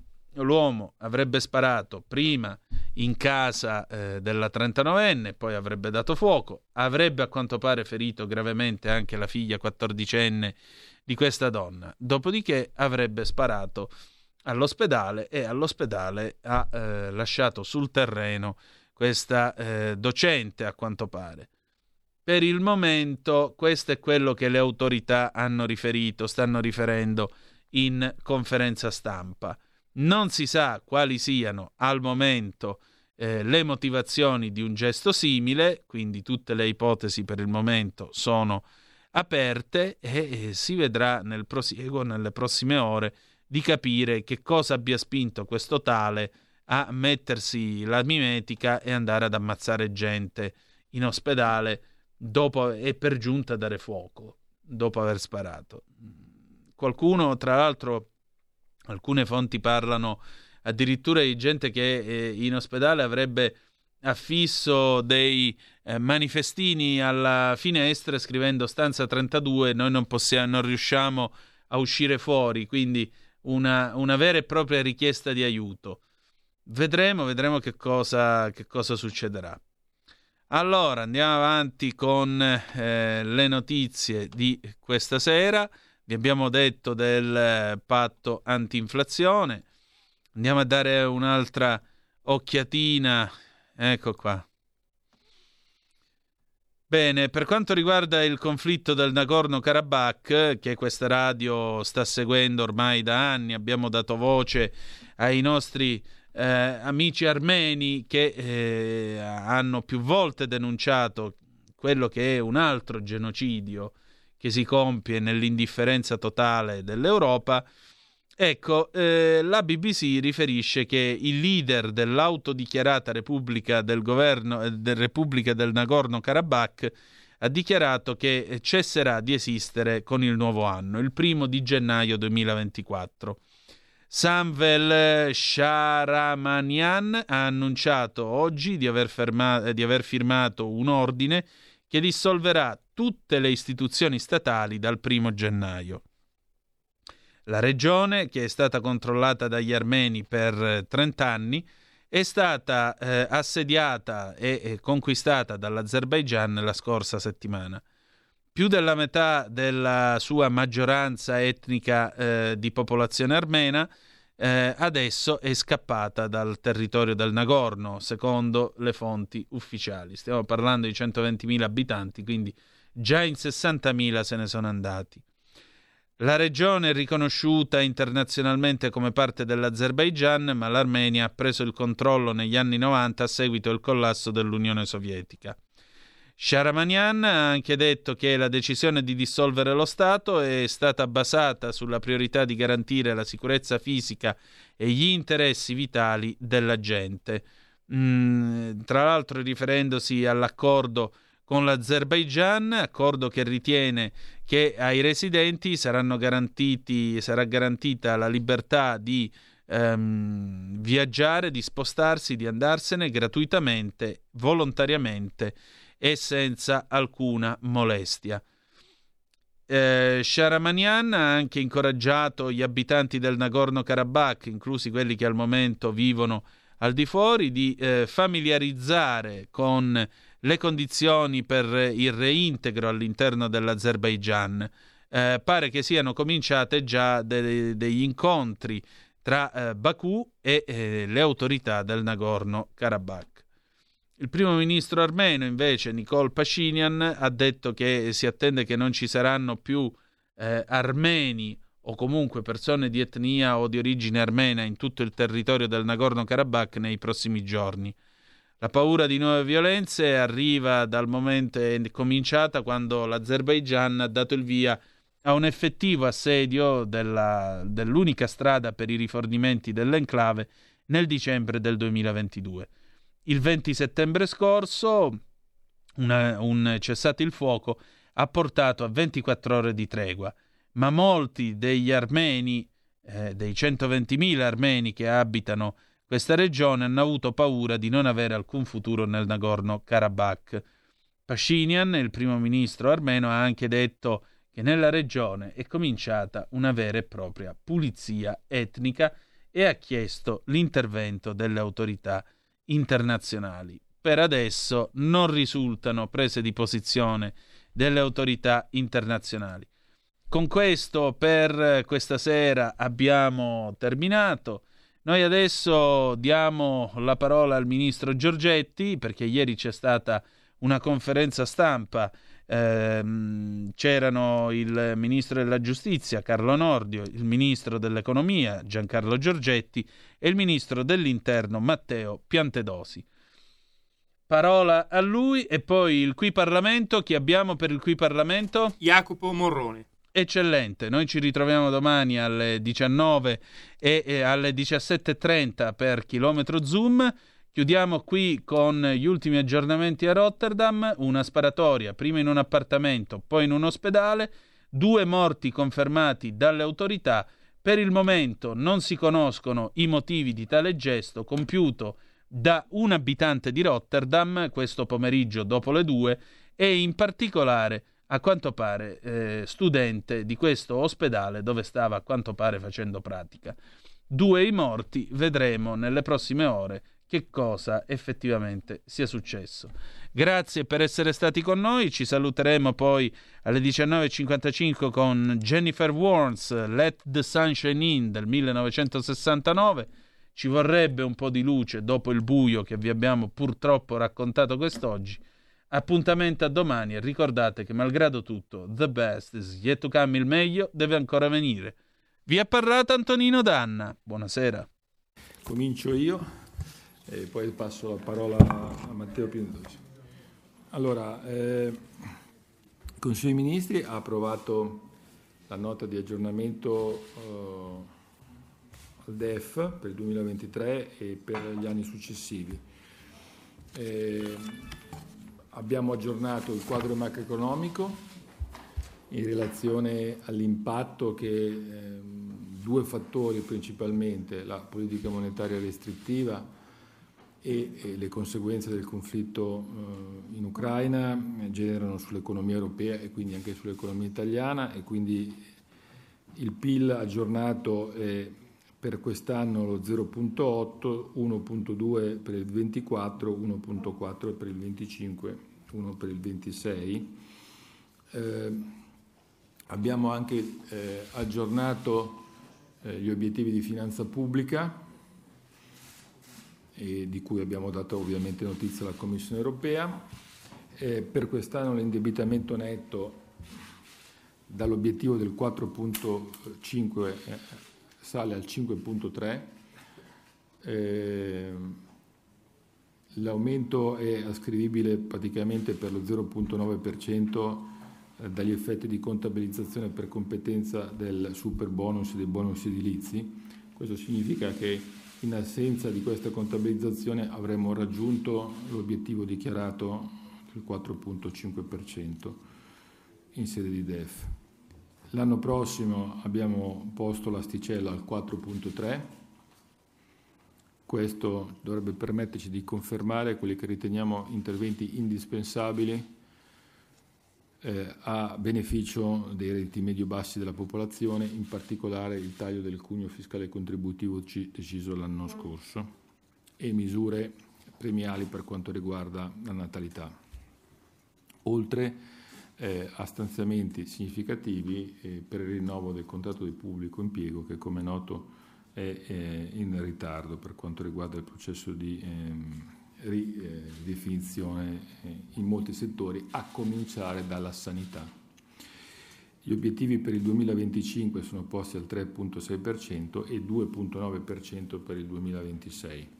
Il debito pubblico è sostanzialmente stabilizzato perché da un 140,2% del 2023 dovremmo arrivare nel 2026 al 139,6% il motivo del fatto per cui il debito non diminuisce come auspicato è perché eh, credo che a questo punto diventi evidente a tutti il conto da pagare del, eh, dei bonus edilizi, in particolare del super bonus, sarà i famosi 80 miliardi, ahimè in aumento, sono pagati in quattro comode rate eh, di circa 20 miliardi eh, ogni anno dal 24, 25, 26. In assenza di questo effetto il debito sarebbe esattamente calato di un punto percentuale eh, eh ogni anno.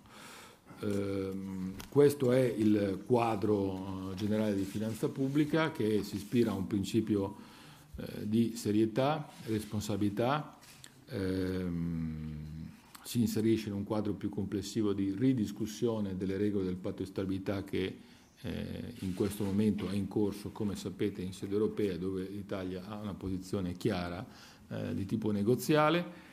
Ehm, e di conseguenza riteniamo di aver fatto le cose giuste con, eh, con grande responsabilità eh, qualcuno potrebbe osservare che eh, non rispettiamo il famoso 3% di deficit PIL, effettivamente non lo rispettiamo, eh, la situazione complessiva non eh, induce a ritenere di fare politiche procicliche in qualche modo che contribuiscono a determinare oltre la politica monetaria restrittiva eh, la recessione. E quindi eh, l'asticella è stata posta a nostro giudizio a un livello eh, di assoluta ragionevolezza. Mi fermo qui, lascio la parola, ovviamente poi ci saranno le domande, lascio la parola. Passiamo alle domande e iniziamo con Andrea Pire di Milano Finanza.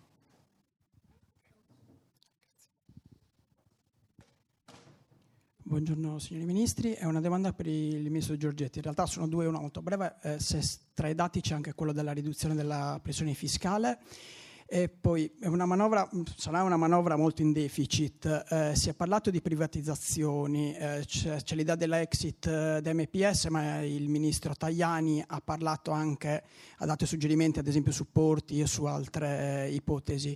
Eh, si può andare in questa direzione? Grazie.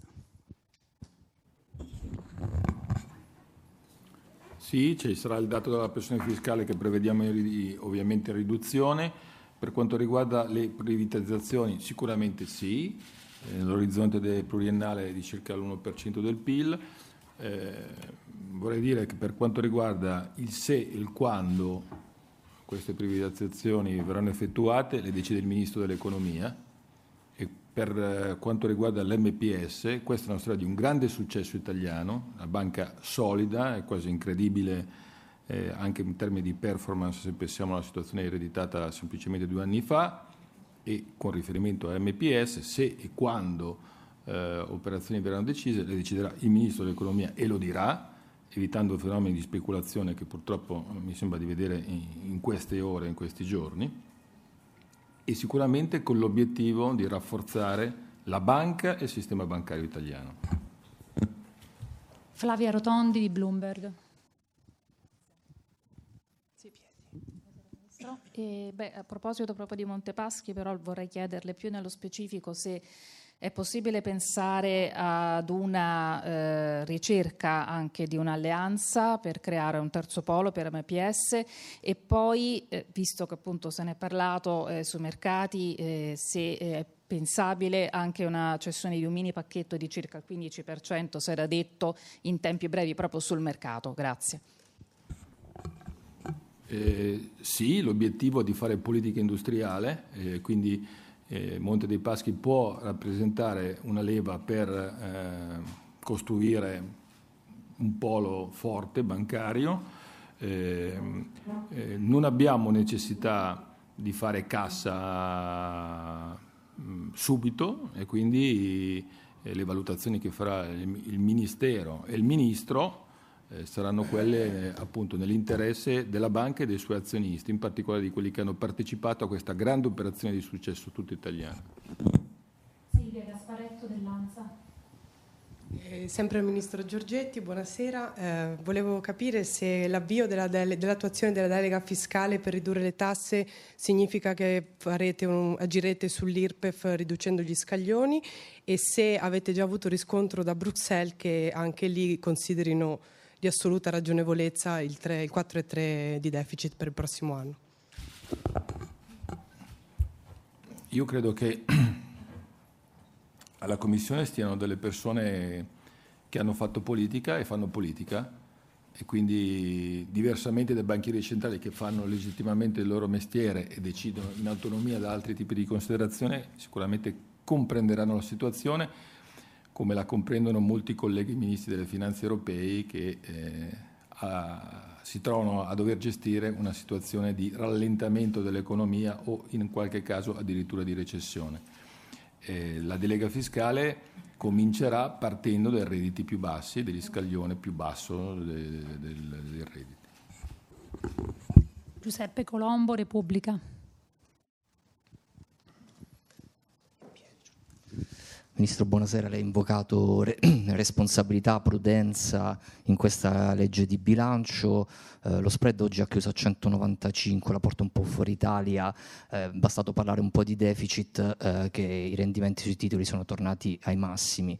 Eh, lei non teme che eh, scelte come la tassa sulle banche e le modifiche al disegno di legge sui capitali siano state scelte azzardate e abbiano contribuito a creare sfiducia dei mercati nei confronti dell'Italia? Grazie. Ora, per quanto riguarda sulle banche, io l'ho detto in un consesso pubblico, eh, chiedendo di aspettare la versione finale della medesima, credo che la versione finale della medesima sia una grande operazione di politica industriale bancaria e al termine della quale probabilmente le banche italiane saranno le più solide d'Europa. Okay? E, e eh, riferi, facendo riferimento alle cosiddette retromarce, eh, il governo non ha mai previsto e non ha mai utilizzato per i saldi di finanza pubblica né nella prima versione né nella seconda il gettito dell'imposta sulle banche. Quindi evidentemente chi parla di questo usa l'auto con il, la, la, la, marcia automatica, non, non, sa usare le marce. E, ehm, e più complessivamente io ribadisco l'approccio è un approccio di responsabilità e prudenza. Eh, l'andamento dello spread dipende probabilmente anche da altri tipi di fattori e credo che poi tutti gli analisti potranno valutare quali sono le proposte che noi eh, mettiamo nel dettaglio sul terreno. Eh, per quanto riguarda invece il suo interesse sul DDL Capitali, non sono proposte del governo, ma sono proposte fatte da parlamentari e da relatori. Anche lì invito a, a verificare quale sarà la versione finale su cui il governo dà parere favorevole. Riccardo Angelo Ronconi di Eurocomunicazione. Buonasera signori ministri, la mia domanda per il ministro Giorgetti. Abbiamo letto che vorrebbe reintrodurre il bonus pensione di Maroni e se è così quali sarebbero gli obiettivi? Grazie. Eh, io eh, credo che abbiate capito che c'è questo mantra del problemi di offerta il problema di offerta significa che noi abbiamo bisogno di imprese e abbiamo bisogno di lavoratori. Ci sono alcuni settori, alcune professioni dove eh, abbiamo carenza di determinate figure professionali. Forse è il caso, invece di incentivare il pensionamento, incentivare il restare al lavoro e monetizzando in busta quello che è, diciamo così, l'ammontare di oggi come oggi del cuneo contributivo e magari anche fiscale. Quindi il nostro interesse è che la gente continui a lavorare e preferisca rimanere sul posto di lavoro invece che accedere alla pensione. E per questo motivo quella norma eh, io l'ho voluta riproporre, diciamo che ci sono voluti nove mesi per la circolare interpretativa e applicativa, cosa che è tipico della, un po' della burocrazia italiana, però sono convinto che abbia delle grandissime potenzialità, appunto per ricoprire alcune figure professionali di cui disperatamente abbiamo bisogno. Eh, posso fare degli esempi dai medici ai saldatori e ai torditori che non si trovano più neanche a, diciamo così, a cercarli con lanternina. Barbara, benvenuto, la 7. Salve Ministro, per lei. Eh, abbiamo visto che avete stretto le norme che poi portano alle espulsioni e tra queste ci sono anche quelle per i minori che vengono trattati in realtà un po' in maniera emergenziale, cioè 16-18 anni che poi vanno a confluire in un'accoglienza ordinaria. E eh, le espulsioni sappiamo che non funzionano, i numeri non sono importanti e non abbiamo abbastanza accordi con l'estero, quindi ci chiediamo alla logica di queste misure che sono sempre emergenziali rispetto a quello che avete promesso anche in campagna elettorale, cioè blocco navale, e non vi sembra che avete promesso qualcosa che è irrealizzabile? No. Preciso innanzitutto che le misure che abbiamo adottato oggi non riguardano l'espellibilità dei minori, è diverso il discorso. Noi oggi abbiamo previsto in via provvisoria, in condizioni determinate, del tutto contingenti, una possibilità di sistemazione di accoglienza eh, che poi è la fotografia di quello che facciamo. Solo nel caso in cui la condizione di minore età viene smentita dagli accertamenti genera l'espulsione, ma noi rimane inespellibile il minore, quindi prima precisazione. Noi per quanto riguarda eh, le espulsioni, il sistema delle espulsioni è un altro dei grandi obiettivi che è stato sempre dichiarato, è una, una sfida, una scommessa che abbiamo accettato attraverso il programma di realizzazione delle strutture, gli accordi in alcuni casi 100.000 rimpatri che poi non sono stati fatti. Grazie. Il fondo, eh, il fondo, opere infrastrutturali finanzierà, eh, come altre infrastrutture, anche il ponte sullo stretto. Il profilo temporale dell'impegno economico dipende dal profilo temporale del progetto eh, e dei relativi stati di avanzamento. Quindi il Ministero delle Infrastrutture ha trasmesso una, eh, una, scadenza temporale dell'impegno e quindi sicuramente nel 2024 ci sarà un primo stanziamento connesso allo, appunto alla, all'effettiva eh, allestimento del cantiere. Allora, numeri. Già quest'anno a normative ed organizzazione invariata noi registriamo un'oscillazione tra il 20 e il 30% di espulsioni in più rispetto all'anno precedente, quindi c'è un impegno e un'organizzazione crescente su questo. Chiaramente la risposta compiuta alla sua domanda non può essere l'individuazione di un numero che chiaramente ha una variabilità anche a secondo della disponibilità di accesso e di condizioni di regolarità sul territorio nazionale. Eh, come eh, abbiamo detto, la realizzazione di un programma di estensione della rete dei CPR noi la riteniamo importante, fondamentale per questo. Io ho già reso pubblici dei numeri, il 52 delle eh, le persone che vengono espul- cioè le persone che passano nei CPR al 52% eh, si riesce a rimpatriarle, fuori dai CPR il 2% il 70% delle persone di cui si riesce ad eseguire l'espulsione passano dai CPR. Queste percentuali, questi numeri sono eloquentissimi. C'è bisogno di strutture di trattenimento, dove, ripeto, non c'è la prospettiva di negare i diritti umani. Segnalo, nei CPR ci finiscono persone che, dopo un percorso di accertamento dell'irregolarità della condizione di soggiorno, ha anche delle condizioni di pericolosità che vengono decretate e convalidate dall'autorità giudiziaria. Teniamolo sempre presente questo. Quindi, le, I CPR sono importanti, quindi noi nella estensione della rete dei CPR intendiamo ovviamente eh, riporre la, la, l'aspettativa che ci sia una percentuale crescente di incremento delle espulsioni e quindi questi sono i numeri che le dico. Noi, chiaramente noi abbiamo una prospettiva ancora di quattro anni di lavoro, quattro anni veloci, ci siamo dotati di procedure anche derogatorie accelerate per la realizzazione dei CPR, se, se, se porteremo a compimento quello che ci siamo ripromessi di fare, ecco, eh, i numeri saranno sicuramente migliori e crescenti. Ok, le ultime due domande, Manolo Lanaro del Fatto Quotidiano.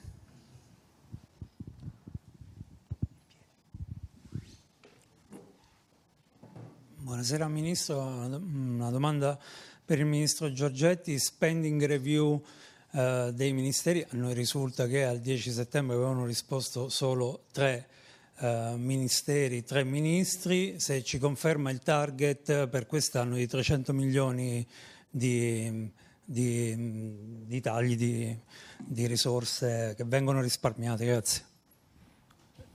Ho due testimoni qua al tavolo, l'ho detto in Consiglio dei Ministri, il lavoro che non hanno fatto i singoli ministri lo farà il Ministro dell'Economia nel loro vece e addirittura intensificherà i tagli della spending review.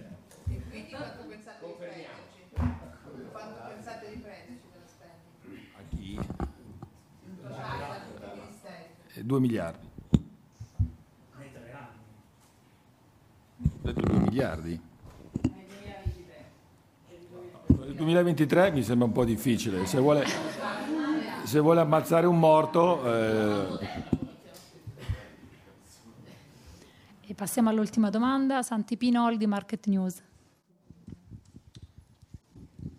Buonasera, Ministro Giorgetti. La mia domanda è, lei ha parlato della freddezza dei banchieri centrali e volevo chiedere se con questo deficit per il 2024 quel meccanismo, il TPI che dipende dalla BCE, che è diverso dalla Commissione che forse è più attenta alle, ai colleghi sulla finanza, pensa che l'Italia può essere protetta su questo meccanismo, questo quadro e senza avere ratificato il MES, tutto questo, o se almeno i mercati vorranno provare, testare se, se la BCE protegge l'Italia con le spread del TPI. Grazie. Allora, io prima ho detto semplicemente che il mestiere del banchiere centrale è diverso dal mestiere del ministro. Se io fossi al posto di Christine Lagarde, magari farei le stesse cose che fa lei. Se Christine Lagarde fosse qui questa sera, probabilmente direbbe le cose che sto dicendo io confido che la Banca Centrale Europea sappia gestire eh, gli strumenti che ha a disposizione con saggezza e lungimiranza per garantire la stabilità del sistema. E ribadisco che questo, questa proposta di bilancio, questa proposta di programmazione economica è seria e responsabile e credo che la risposta che ho testé dato rispetto all'intervento sulla spesa pubblica eh, lo testimoni, nel senso che eh, quello che abbiamo fatto quando in qualche modo sarà declinato anche puntualmente la legge di bilancio eh, dimostrerà a tutti e ai mercati il nostro tipo di profilo. Non vedo la correlazione col MES che dipende da altri tipi di valutazioni e onestamente anche questa, mm, diciamo, questa retorica dello scambio MES rispetto scostamenti o vari, francamente io non l'ho mai posta né mai ne ho sentito parlare. Stai ascoltando Radio Libertà. La tua voce libera, senza filtri né censura. La tua radio.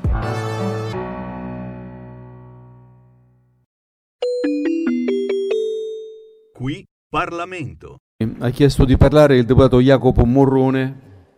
Ne ha facoltà. A lei la parola, deputato Morrone. Grazie Presidente, onorevoli colleghi. Abbiamo ascoltato molte mistificazioni dai banchi dell'opposizione su diversi temi che tocca questo provvedimento omnibus, ma d'altra parte c'è da aspettarselo. Se non si basassero su travisamenti della realtà e interpretazioni capziose, non avrebbero materia per certe dichiarazioni. Penso per esempio a uno dei punti centrali programmatici del governo sulla lotta alle mafie, alla criminalità organizzata, che non ci ha mai visto arretrare di un passo, semmai esattamente il contrario. Porto solo l'esempio della rapida risposta che il governo ha saputo dare ai fatti gravissimi di Caivano. Ma da quanto tempo si sarebbe dovuto affrontare il problema? Qualcuno ha sentenziato che è meglio prevenire che curare. Eh, certo, ma qualcuno, anche il giustizialismo militante, ha consentito chiudendo gli occhi che degrado, impunità, sobrusi, ricatti, reati, delitti della criminalità organizzata si consumassero alla luce del giorno senza muovere un dito. Certo sarebbe stato meglio investire anni fa in scuole, educazione, sicurezza, lavoro, ma non è stato fatto e la situazione si è incancrenita, si è aggravata fino ad arrivare alla tragedia a cui abbiamo dovuto assistere. Ma questo governo non ha chiuso gli occhi e ha messo a punto la cura non solo dal punto di vista dell'ordine pubblico e dello smantellamento dei santuari della criminalità organizzata, ma anche dell'educazione, puntando su scuole, su insegnanti, sport e soprattutto più opportunità per i nostri giovani. La sinistra non lo capisce, ma c'è una richiesta di sicurezza che emerge dalla stragrande maggioranza degli italiani, sicurezza in tutti i sensi che si deve comprendere e affrontare.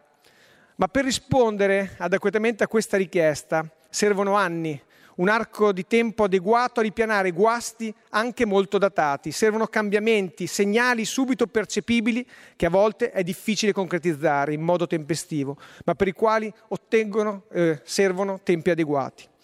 Ne prova anche quanto espresso ieri in aula nel mio intervento, quando ho ribadito che le intercettazioni sono uno strumento fondamentale, irrinunciabile per contrastare la criminalità organizzata e le mafie, anche applicata ai delitti di attività organizzate per il traffico illecito di rifiuti in continuo aumento e per altre fattispecie di reati gravi, compresi gli illeciti agroalimentari per contrastare le agromafie ma anche sul fronte delle intercettazioni si dovrebbe ben comprendere, in uno Stato di diritto, la necessità di una visione, di una riforma equilibrata che pur partendo dal presupposto dell'inunciabilità delle intercettazioni come strumento indispensabile per la ricerca della prova, preveda di eliminare il rischio di abusi e di compressioni delle libertà fondamentali.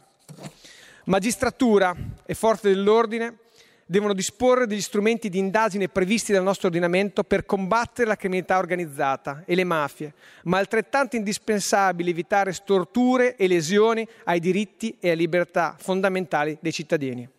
Sì, perché noi sosteniamo e crediamo fermamente nell'affermazione di questi diritti e di queste libertà e siamo anche convinti che la libertà di stampa sia indispensabile in uno Stato democratico, anche se le notizie pubblicate possono risultare, per così dire, scomode, ma si dovrebbero osservare regole condivise.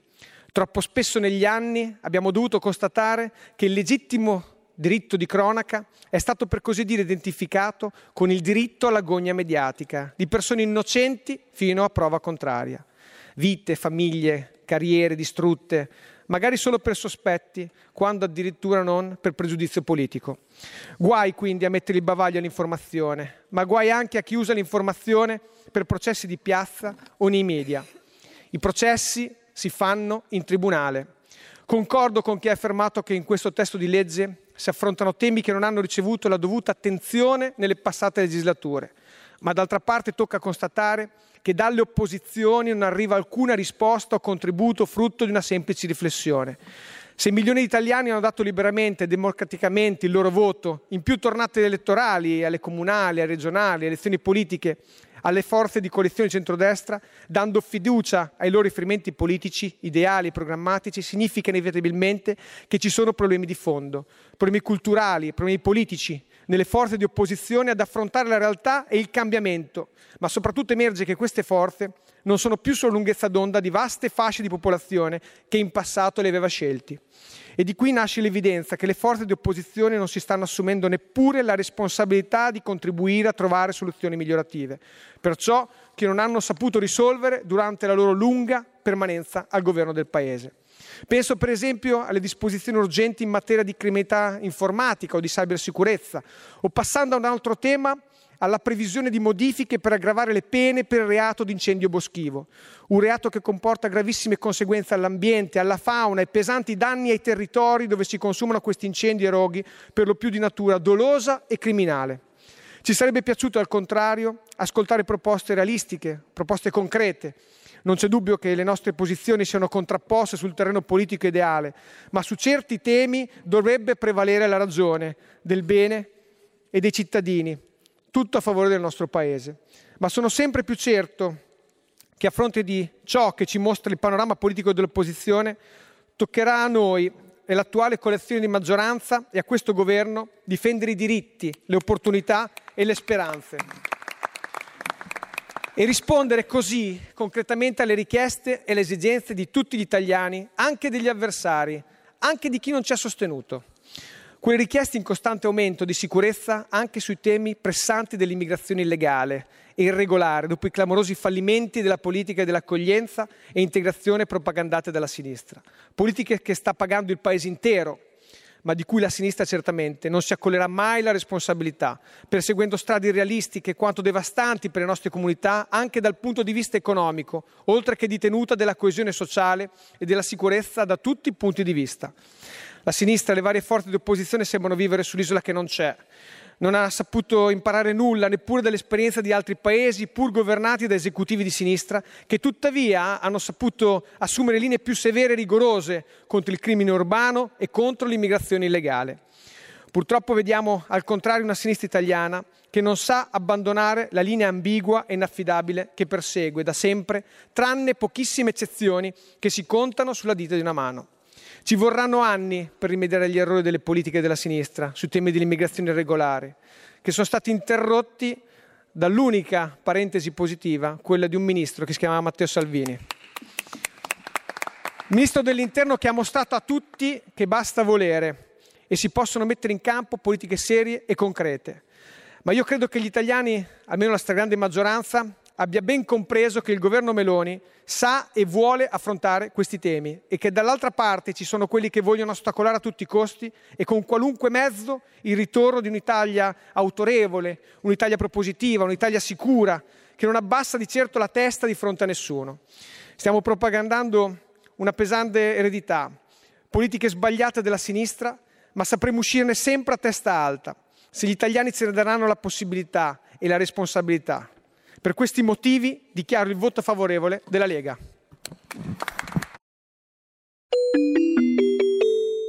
Qui Parlamento. Avete ascoltato Zoom, il drive time in mezzo ai fatti.